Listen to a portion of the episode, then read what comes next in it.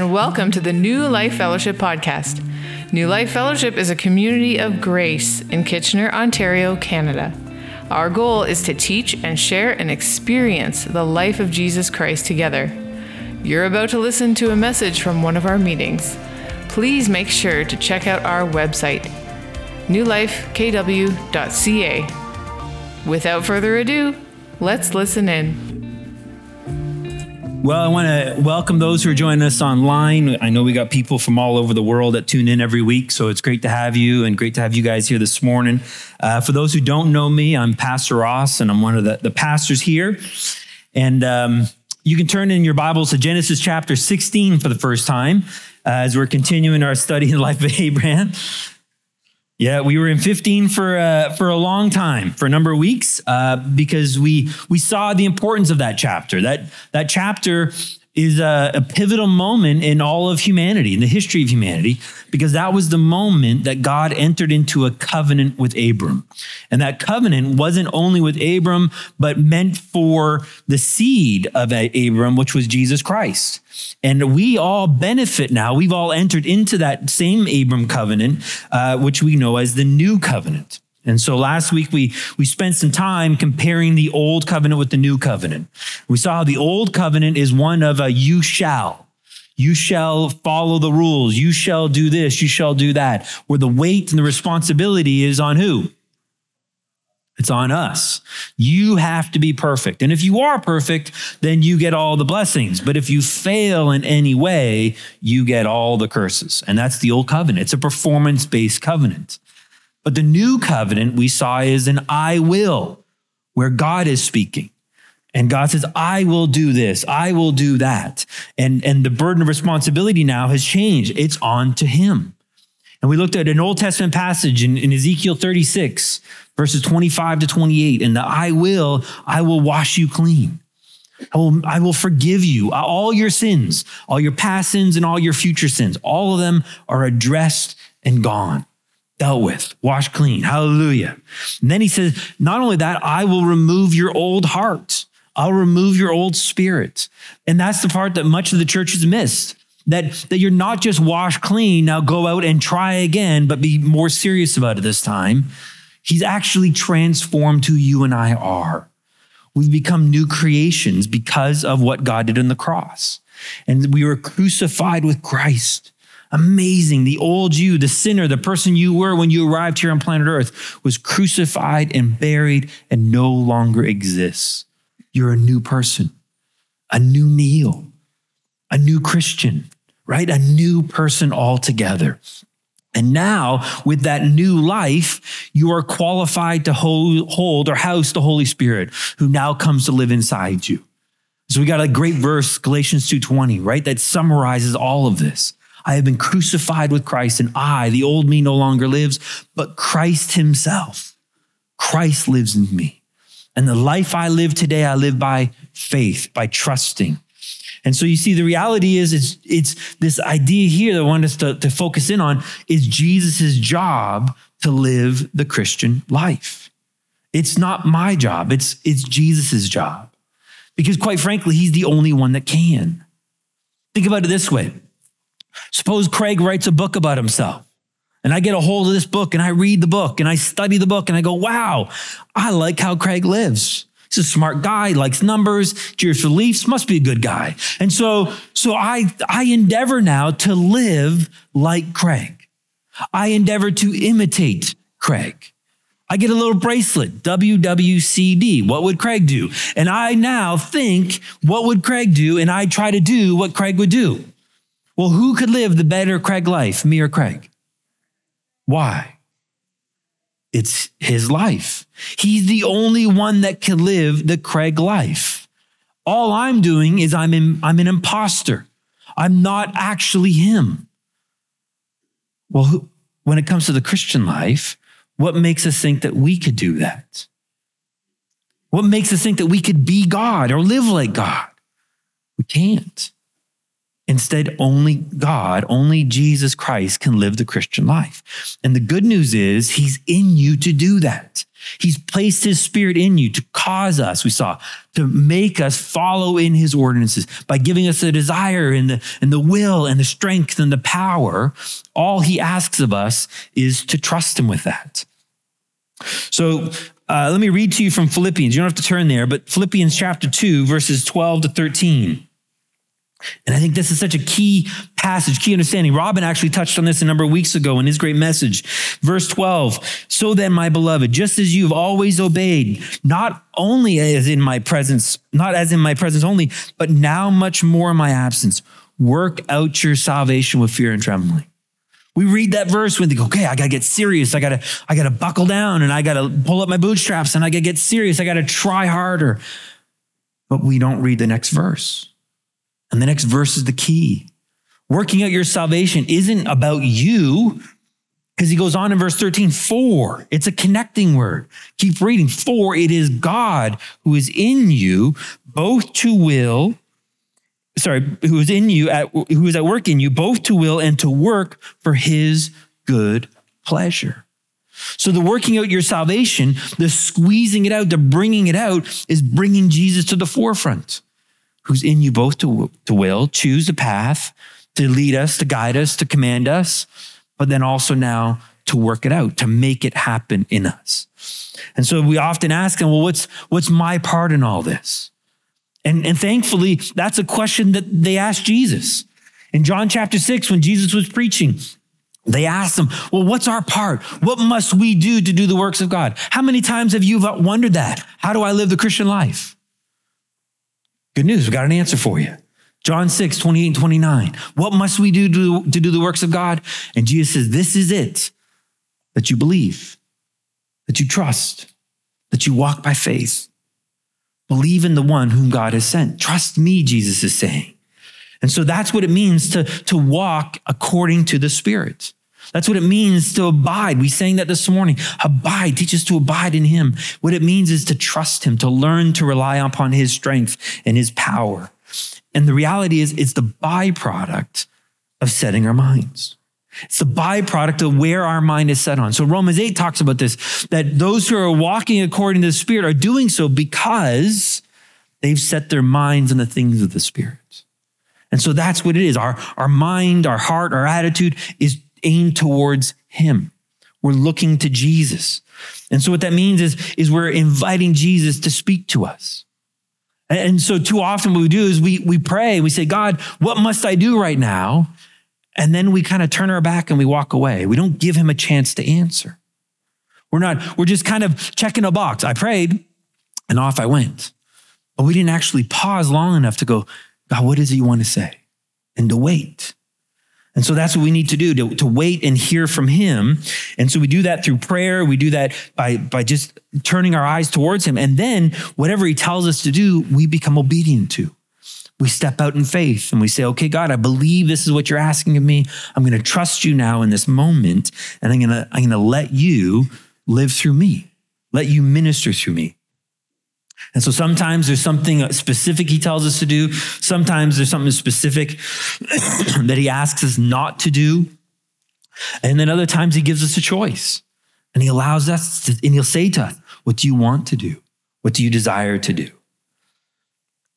But maybe the hardest response is when we don't get a response, when it's just crickets, just silence. And in those, those situations, we have to do one of the hardest things within all of Christianity. We wait. It's a four letter word of Christianity right there, let me tell you, right? We don't like to wait, especially in our society, right? I mean, think about it. If you're if you're watching, you know, Netflix or or something on TV and you get the little buffering. How's that feel? For three seconds, and you're like, oh my goodness, this is horrible right? Or you start downloading a web page and it's just buffering. Like, come on. For like three, five seconds. It's the hardest thing for us to do is to wait. And yet that's what God asks us many times is to wait because sometimes his timeline's not our timeline. Sometimes there are things that he needs to do in us or in other people before he shows us what we need to do. Or sometimes his plan is not his plan altogether. And so the mistake we make at this moment is we think rather than waiting, I'm going to take matters into my own hands. I'm going to take charge. I'm going to take control of all this and I'm going to do my best, and God will bless the rest. Which is a great verse in Third Opinions, by the way not a verse, right? He's not asking you to do your best for him, right? He's asking us to trust him instead. But when we try to take things into our own hands, the Bible has a term for this. It's called living according to the flesh, living according to your own self effort. See, this word, the flesh in the New Testament, the, the, Greek word is sarx, and sometimes it means physical body, and the context will let you know, but often it's talking about a way of living, a way of, of going through life where you're trying to do it in your own strength and your own wisdom, what seems right to you, in your own power. It's doing your best to meet your needs. It's doing your best to, to protect yourself, to, to accomplish your own goals even if those goals are doing it for God. But the key is you're doing it all independent of God. You're doing it all in your own power and your own strength. Now, sometimes it's immoral. Sometimes it's it, uh, protecting ourselves, we lie. Where someone asks us a question we don't want to admit to it, so we, we, we either shade the truth, we leave out parts of the truth, or we just flat out tell a deception. And so we lie. Or, or maybe, maybe trying to, to satisfy our needs, we begin to look outside of, of healthy relationships and towards immoral relations, illicit relationships, right? Whether it be pornography or, or cheating on a, on a spouse or, or a partner of some sort. And, or maybe it's just rebelling against authority, where I think I know better, and therefore I'm going to ignore what my authority has told me, and I'm going to live that way right? I mean, that it's easy to spot those. In fact, Galatians 5 tells us a whole list of what the flesh looks like and the deeds of the flesh, right? In verses 19 to 21, outbursts of anger and envy and jealousy and, and, and, um, I'm not going to say country music because they, I'm not going to do it. I'm not going to do it. I can grow and mature. All right. However, that's not the only way that the flesh looks. It's easy to spot when it's immoral but there's a whole moral side of the flesh. Think back to the tree in the garden, the tree of the knowledge of good and evil. That's the flesh tree. And yes, sometimes it looks evil, lying and cheating and stealing and, uh, and promiscu- uh, being promiscuous and so forth, but sometimes it looks really good. So you think about the Pharisees. They followed the law to a T. They did everything right. Even Jesus recognized that because he said, You're whitewashed tombs. You look good on the outside, but you're dead on the inside. And so those Pharisees doing it for God, following the rules, being religious, it wasn't good enough. Because it's not about the behavior. It's not about what you're doing, but who's doing it. It's not about the, the product, but the source. That's what matters. See, think about it if, if you have a, a manufactured plastic apple that looks beautiful, I mean, the artist, the, the handiwork to make that is incredible. And then you have a real apple. Which one's better? On the outside, the plastic apple might even look better. But you take a bite of both and you'll find out which one has life and which one has death pretty quickly. And so it's the source, it's inside that counts, not the, eh, not the behavior, not the outside of that. and the reality is, no matter how good the flesh looks, it's never good. Jesus says in John 6 63 that the flesh profits nothing, only the spirit can give life. Now, I wish that as believers we were immune to the flesh, but that's not the case. As unbelievers, all they can do is live according to the flesh, which is why they cannot please God. It's impossible for them to. But you and I, we now have a choice. Each day, each moment, really, we can choose do I trust in the flesh? Do I walk according to the flesh? Do I set my mind on the things of the flesh, the things of this world and my goals and my, my desires and protecting myself or, or other people, but, but all independent of God? And then I'll walk after the flesh? Or do I set my mind on the things of the Spirit? God, what are you up to? What are you wanting to do right now? How are you wanting to love me, protect me, meet my needs, serve other people? How do I lay my life down for others? What do you want to do? Okay, God, let's do it together. Walk according to the Spirit. And so, the, what we want to see this morning is, is a, a, a part of the story of Abram and, and Sarai, and we're going to meet a new character, Hagar, and, and we're going to really focus in on their failures. Sadly, we're going to focus on how they lived according to the flesh, that we might learn not to make that same mistake. But I want you to notice here that this is a moment where the three of them they were they weren't trying to live in an immoral way. They're actually trying to do the will of God. They just didn't include God in it.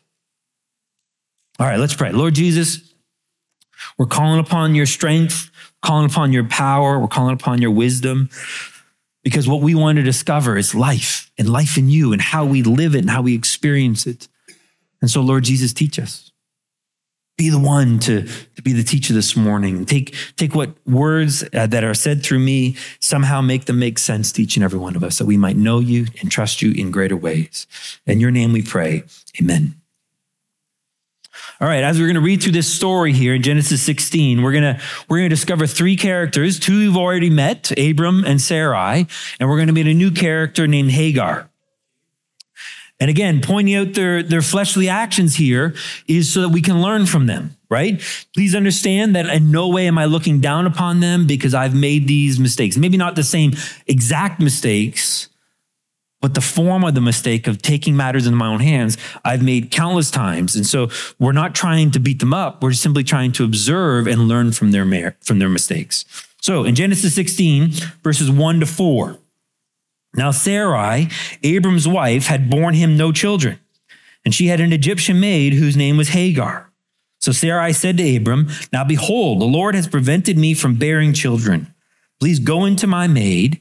Perhaps I will obtain children through her. And Abram listened to the voice of Sarai. After Abram had lived 10 years in the land of Canaan, Abram's wife Sarai took Hagar the Egyptian, her maid, and gave her to her husband Abram as his wife. He went into Hagar and she conceived. And when she, con- when she saw that she conceived, her mistress was despised in her sight. All right. Please understand the sin here was not that Abram slept with Hagar. I know that might seem odd for us, but we have to understand the culture and how things worked back then. And part of the culture was, was some of the roles between men and women. And whether you like it or not, it, it was reality, right? These are simply the facts, no cap, right? Sorry, Zoe. So every so often you got to embarrass your kids, right? That's, that's why I'm up here. So, um, so what would happen is the, the husband, the man, his role was to lead, to protect, to provide. And the woman's role was to bear children and then to look after the household and raising those kids. That was their roles primarily. And what would happen is from time to time, a woman could not conceive. She was not able to. And so what they would do at that point is the woman whether out of obligation or whether it was by her own choice, she would choose another woman to be a wife or a concubine for her husband. Often she would choose her maidservant. And so she would choose her maidservant and offer this woman, again, as a wife or as a concubine to her husband, so that he would sleep with her, so that she would, so that he would impregnate her with the goal that they, the original wife and husband, would have a child through this other woman. So it's like surrogacy, basically. Except they didn't have the technology that we have today, so they had to do it the old fashioned way. So that in itself wasn't sin. It, the, the issue was that nowhere in those four verses do we see them inquiring of the Lord.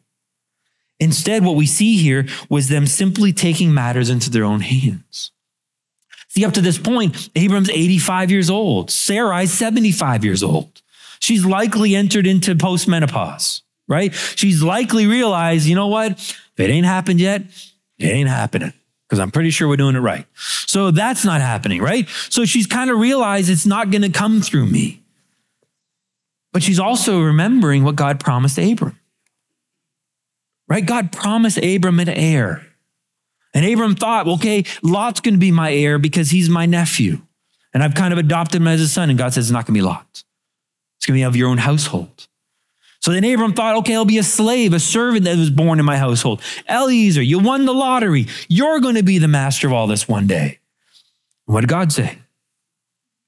Not going to happen. It's not going to come through just someone in your household. He's going to be born of your loins. He's going to be your actual son, your own, your own flesh and blood. And so God says, sorry, Eliezer, easy come, easy go, it's gone. Uh, and so he's going to have a son. And so Sarai is thinking, well, maybe this was God's plan. That Abram's going to have a son, just not through me. So why don't you go and sleep with Hagar, my maidservant, thereby fulfilling God's will? Do you see their heart? Again, they weren't, they weren't looking, Abram wasn't looking to cheat on Sarai. He deeply loved her. No question in my mind. Wasn't looking to step out on her. But what she wanted, she wanted a, a child. How could she not? So much of her identity, so much of her worth would be wrapped up in the ability to have a child. And so she was impatient. See, let's take a look at, at her at Sarah's flesh, Sarai's flesh to start with, right? Her worth, her identity, her significance is wrapped up in her ability to have children and raise them. And so to be 75 years old and not have a child, what are you? You're a failure. Now, the world, maybe friends, no, no, it's okay. There's lots of other things you've tried that you can't do that. Doesn't matter she feels like a failure. In fact, she even recognizes that God has closed my womb. Can't happen. Not in the cards for me. But maybe here's another way. And so she's taking control because of the impatience in her own life. She's taking matters into her own hands. I'm going to make this happen. I'm going to do it for God, even.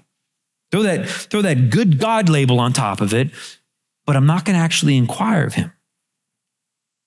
And so she comes up with it on her own way. So, so much of Genesis 16 reminds me of Genesis 3, right? That's the story of the fall in the garden. And, and remember that tree of the knowledge of good and evil was the no-no tree, the God that the tree that God didn't want them to eat from. I don't, I don't believe that God wanted Adam and Eve to be ignorant their entire existence. I don't think God's against knowledge. Please understand. I think God wanted to be the one that taught I think God wanted to be the one to impart upon them what's good and what's evil. Because let me, let me be the one to teach you. But then there's Eve, and she's looking at the tree and she goes, You know what? I'll be smarter if I eat of that tree. I'll be wiser. I'll be like God. And she takes matters into her own hands because she wasn't willing to be patient and wait for God. And so she rushed ahead and she did it her own way. Now, again, you can make the argument that Sarai was just simply doing what was demanded of her by the culture and what was expected of her. But remember, we don't follow culture. We don't follow the norms and expectations of culture. Who do we follow? We follow God. And again, nowhere in this, this whole story do we see them inquiring of God. In fact, in verse two, and we're going to get to Abram in a moment here, so just make sure we're not only focused on Sarai's flesh, but it says in verse 2 that Abram listened to the voice of Sarah.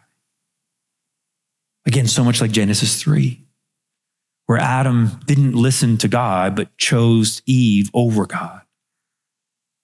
Now, that doesn't mean that Abram doesn't listen to his wife and ought to ignore his wife, you rebellious little woman. That, that's not it, right? He should have heard her out. That's the plan.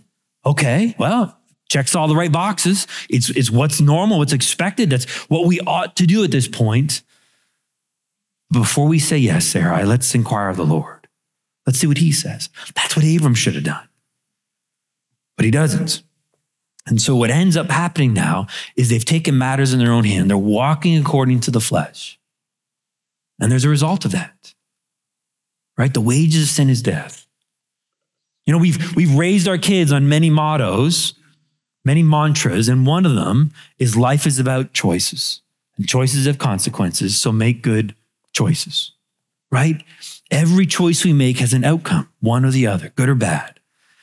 And every time we trust the flesh, every time we walk according to the flesh, I promise you the outcome is death. That doesn't mean that you're going to physically die, maybe, but it's more of an experience of death in our souls, despair, an emptiness, a frustration, uh, maybe depression or, or fear or anxiety or just emptiness. We're experiencing death. That's how you know you're walking after the flesh, because you're experiencing the death, the results of that. And that ought to be a clue that says, wait a minute, let's, let's return to setting our mind on Jesus. Let's go back to listening to him instead.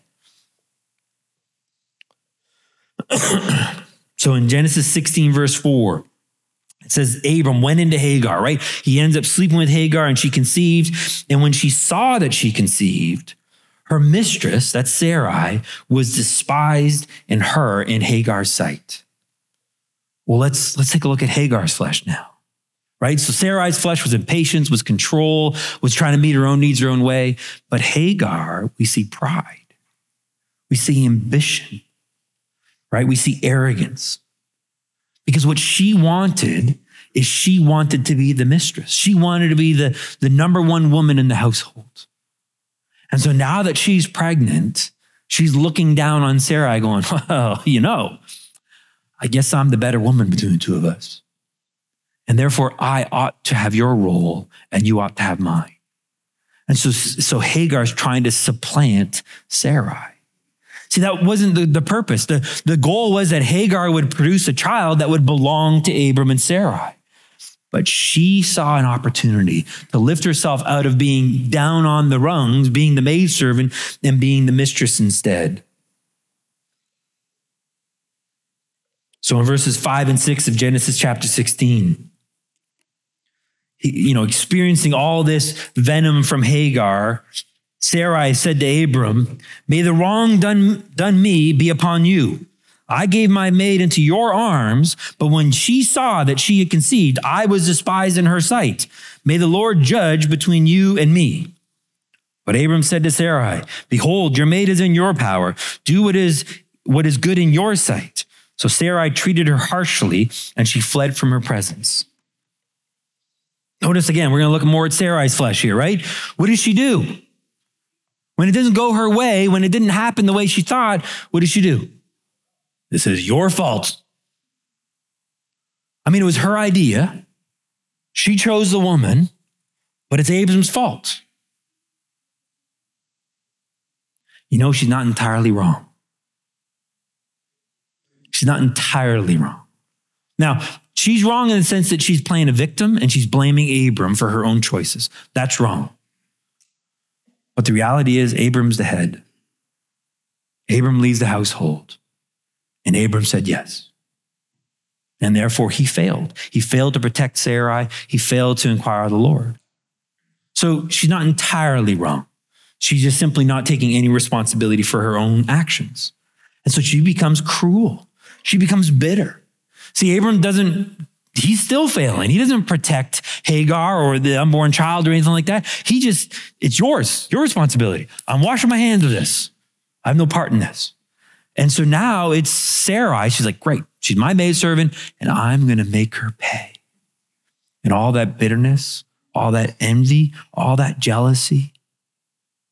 See, ironically, Hagar wanted what Sarai had. She was the head mistress, the head woman in the household. But Sarai wanted what Hagar had to be pregnant, to have a child. And so the envy and the jealousy and the bickering just are going at it. And I know you're going to have to imagine what it would be like for two women to hate each other and go at it. So just imagine that happening from time to time, right? I mean, essentially, it's like a reality TV show here, right? Where the women are just going at each other. And, and it's so miserable. She's so mean, Sarai is to Hagar that Hagar flees, that she runs away. Now, again, just so we're clear, Abram's not off the hook on this. See, Abram's sin in all this is his passivity. That's why it reminds you so much of Genesis 3. See, when, when Satan is tempting Eve, where's Abram? Where's Adam? He's right there. He's not off in the woods. He's, he's not, you know, building a fire somewhere or fishing or having a swim or he is right there. And we, we know that because after Eve ate, eats, she gives some fruit to her husband and he ate as well. And his failure was passivity. His failure wasn't, was he failed to protect Eve. Should have said something. Eve, don't do it. Get out of here, serpent. We're not listening to you. We're listening to God. But his silence, his passivity failed to protect Eve and plunged humanity into sin. And Abram's sin here failed to protect Sarai, but failed to protect his household, and, and it all falls apart now. And he's, he's simply doing it, A, to please his wife, because he doesn't want to offend her, and two, probably again, doing it for God. Well, that that sounds good. Like we could do we could do God's will. The problem is, it's on their timetable and their way, independent of God. Well, what's the result of all this flesh? This pregnant woman leaves the safety and the comfort of the tents that she has with Abram and Sarai and the household there, and she runs into the wilderness on the way to Shur, which is towards Egypt. Now, Hagar, just so we know, she's an Egyptian slave. She likely was given to Abram when he went down to Egypt in Genesis 12. Remember that part of the story, right? There's a famine, great famine. Again, he didn't inquire the Lord, so he goes down to Egypt to look after himself. And then while he's there, he's panicking over Sarai and her beauty. And so he lied, kept out some of the, the truth, right? She's just my sister. Pharaoh takes her into the, into the court, into his household, into his harem, and gives to uh, to Abram a bunch of servants, male and female, and that's likely where they acquired Hagar. And so when she's going towards Shur, she's going towards Egypt, she's probably just going home. Because she doesn't know what else to do. But again, how bad must it have been that it'd be better to live in the wilderness than to face Sarai's wrath and anger? Because there's no there's no woman's shelter for her to go, no friends to stay at. She's completely taken a chance. She's all alone. Imagine the fear. What am I going to do? How am I going to, am I going to take care of this child? What, what, what's going to happen next? How do I explain this to people? She didn't ask for this, by the way. She didn't, she didn't volunteer. She was voluntold. She didn't ask to be pregnant. The anxiety of this must have been so high. Verse 7 now, Genesis, Genesis 16.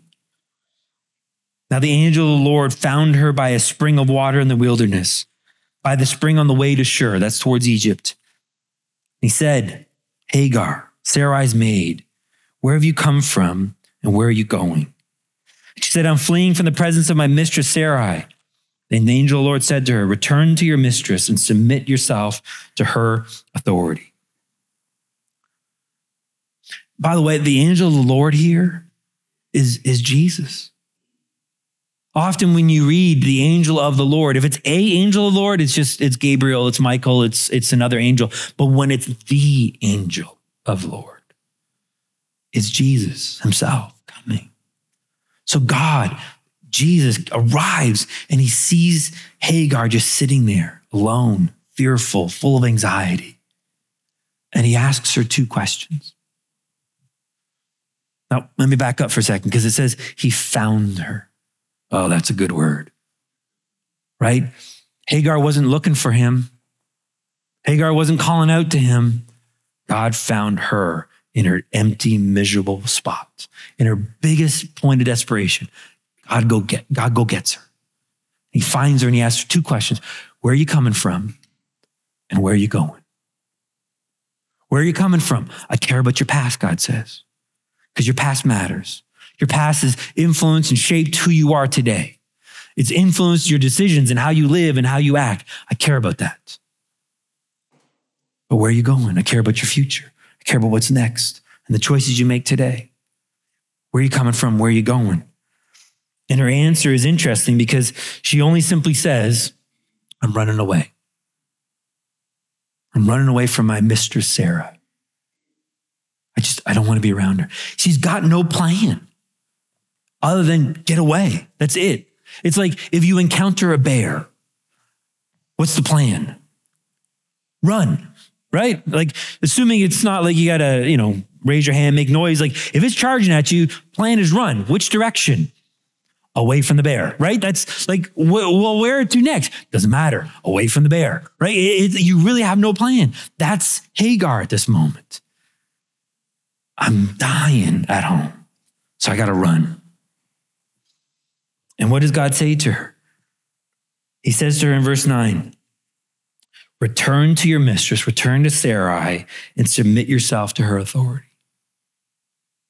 Now, please understand, this is, this is not a approval in any way of Sarai's behavior. That's not it. Instead, what this is, is God recognizing the authority and saying to Hagar, you need to go back and honor that authority.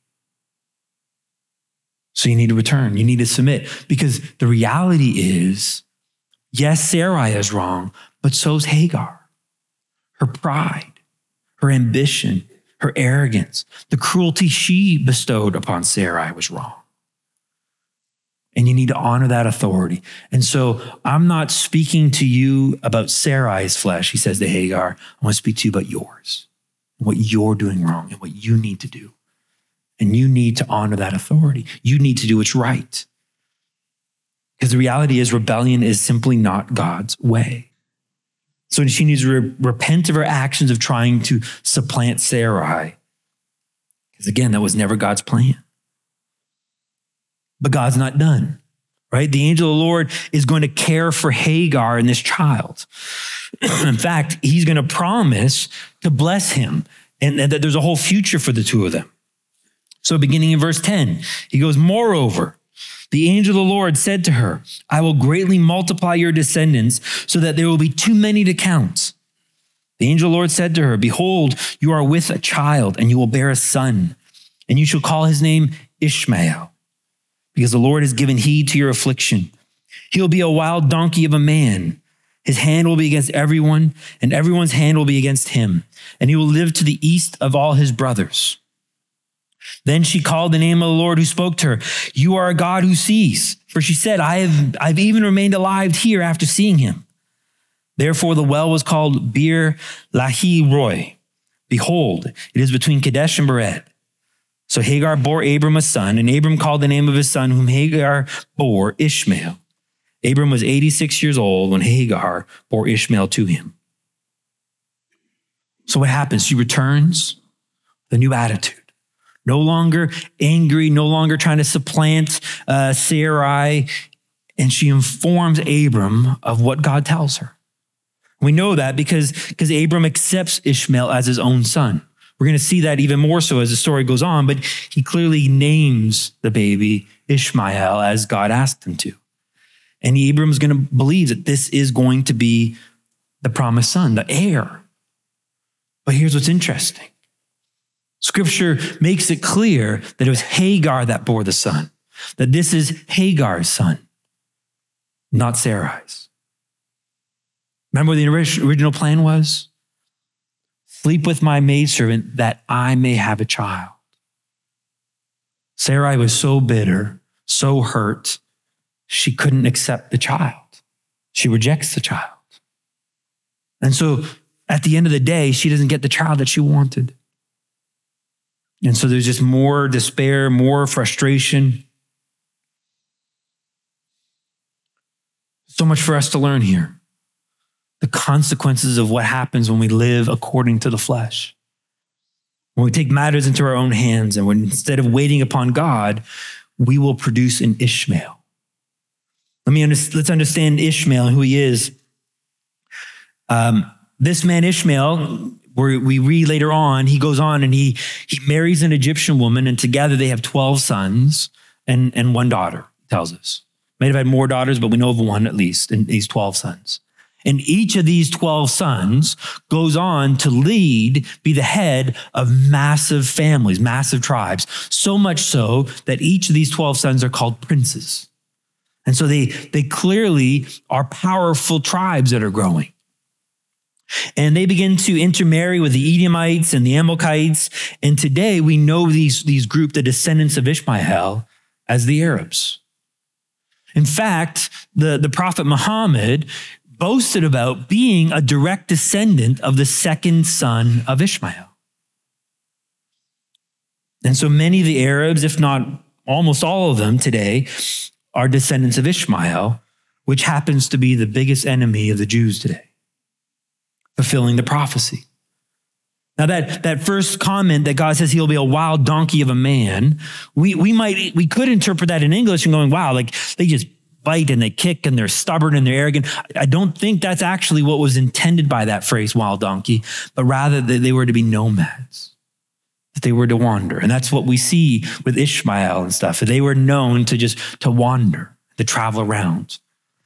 But then goes on to say, but they will be against their brothers and their brothers will be against them that constant strife, that constant fighting. And today, thousands of years later, the Jews and the Arabs are still at war. And there won't, there won't be peace. Sadly, there won't be peace. There may be a time where we seem to have peace, but there constantly will be at war with one another because that's what God prophesied. And there, was, again, why, are, why is that there? Why are the Jews struggling today? Because Abram wasn't patient. He chose to take matters in his own hands and he produced an Ishmael. And the same could be true for us. That if we, if we choose not to wait upon God, we choose not to do it his way, in his timing, and be obedient to him, we may choose things that end up hurting us.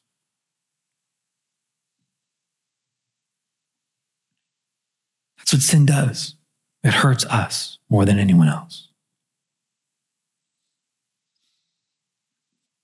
So we want to wait on God, even though that's hard, even though it's difficult. Whether that be, you know, who do I date? Who do I marry? What school do I go to? What job do I take? Do I take this job or go that, go to, to this job? Do I, do I move cities? Do I, what do we do, God? All he's asking is, let me be a part of that decision. Speak to me, ask me. And I'll tell you, is it go left, go right? Or at times I'll say, what do you want to do? But inquire the Lord. Let's, let's close with the verse that we started with now in Philippians chapter 2, verses 12 and 13. So then, my beloved, just as you've always obeyed, not as in my presence only, but now much more in my absence, work out your salvation with fear and trembling. Take it seriously it matters.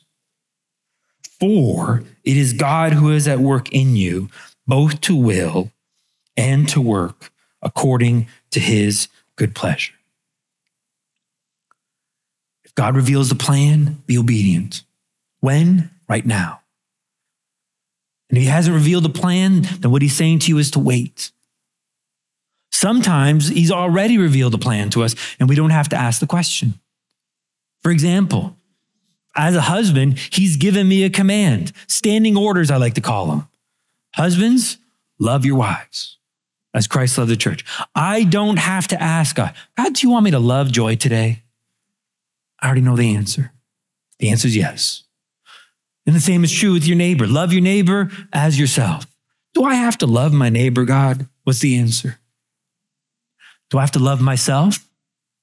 Yes, absolutely. Do I have to love you? Yes. Those are the standing orders, the standing commands. The question is how? How do I love joy? How do I love my kids? How do I love my friends? How do I love my enemies? How do I love the people at Costco? That's the hardest one, right? How do I do that? Well, God, I'm going to trust you because you're in me, both to will, love them, and to do it. And here's how. So we're going to trust him to pull that off. And if he hasn't revealed a plan, then wait. It's okay to wait. It's okay to trust him. God's timing is perfect and his plan is perfect as well. Let's close in prayer. Lord Jesus, we, uh, we thank you for your life and your love and the fact that you haven't abandoned us to try to figure this out on our own. It's not our job to try to, to live this, this Christian life in our own strength and our own terms, but rather, Lord, to trust you And so I pray each and every one of us would set our minds on you. We'd turn to you, trust you, listen to you, and be obedient to you. That you may be God in us and through us, and thereby being glorified. Because quite frankly, apart from you, we can do nothing. Apart from you, we cannot glorify you. Only you can bring glory to yourself. May you do that through us. In your name we pray. Amen. You've been listening to the New Life Fellowship podcast. Thanks for joining us. For more great content, please be sure to check out our website, newlifekw.ca, and sign up for our mailing list. Subscribers will receive our The Life in the Apartment ebook that is sure to encourage and bless. Don't forget to follow us on Facebook, Instagram, and subscribe to our YouTube channel to watch the latest services and additional video content. New Life Fellowship is a registered charity that is supported by the giving of partners and friends. All donations will be received. If you would like to donate, donate at newlifekw.ca. Your giving is highly valued and appreciated. You are loved. Take care.